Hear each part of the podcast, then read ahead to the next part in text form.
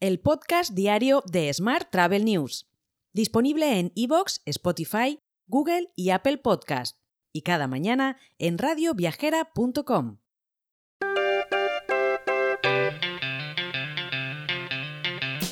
Saludos y bienvenidos, bienvenidas un día más al podcast de Smart Travel News, edición 1208 del miércoles 21 de junio de 2023. Hoy arranca el verano en el hemisferio norte, así que arranca igualmente el invierno en el hemisferio sur.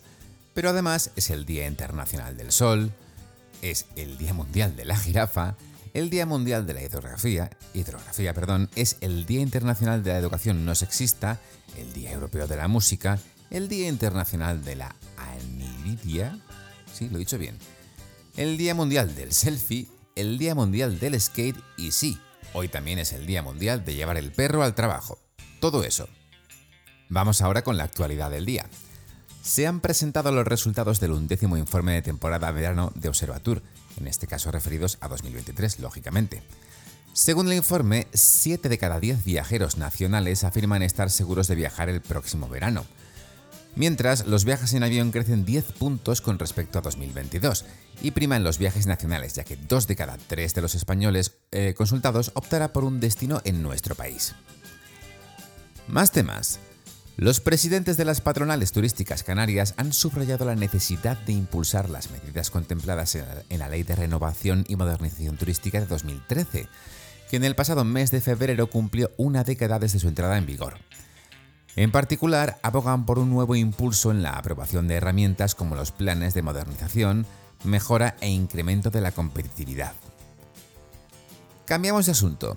Las tarifas aéreas sufrirán, un notable ascenso en los próximos meses, según un informe elaborado por OEBS Business School, que asegura que las compañías aéreas occidentales lideran el ranking tanto en beneficios como en volumen de vuelos y en valor comercial, pero se prevé que los países asiáticos los adelanten pronto. Más temas. Singapore Airlines ha sido reconocida como la mejor aerolínea del mundo en los distinguidos premios Skytrax World Airline Awards 2023. Se trata de la quinta ocasión que obtiene este galardón. Además, SIA ha sido premiada en otras categorías como la mejor aerolínea de primera clase, las mejores comodidades de primera clase y la mejor aerolínea de Asia. Volvemos a España. El Ministerio de Industria, Comercio y Turismo invertirá 14,7 millones de euros en la rehabilitación de inmuebles de patrimonio nacional ubicados en la Comunidad de Madrid y en Castilla y León, según ha autorizado el Consejo de Ministros. Hoy también te cuento que Apple sería la empresa más innovadora del mundo según un informe publicado por la agencia Boston Consulting Group, que ha estudiado las 50 compañías líderes en innovación en 2023. La firma estadounidense ocupa el primer puesto del ranking por cuarto año consecutivo. Completan el podio otras dos empresas nacidas en Estados Unidos. Se trata de Tesla, que sube hasta el segundo lugar, y de Amazon, que se mantiene en el tercero.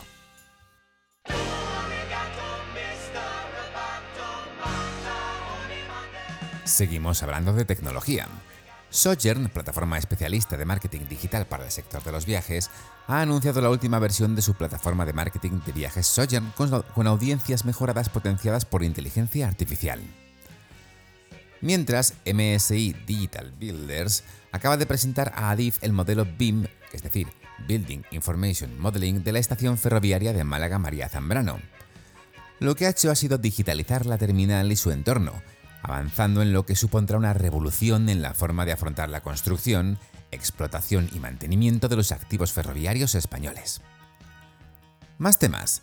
Expedia Group ha anunciado un nuevo incentivo diseñado para ayudar a los asesores de viajes que forman parte de Expedia TAP. Esto les ayudará a beneficiarse de la alta demanda durante, durante la temporada más alta de verano a través de un aumento en las compensaciones para los asesores en las propiedades de Premium Plus. Hoy también te cuento que Hai Jiffy, especialista en inteligencia artificial conversacional para hoteles, acaba de recaudar 3,8 millones de euros, con el objetivo de reforzar su liderazgo en España y expandirse a los mercados de Alemania, Austria y Suiza. La ronda de financiación permitirá aumentar el equipo de alrededor de 30 a más de 50 profesionales, así como lanzar nuevos productos.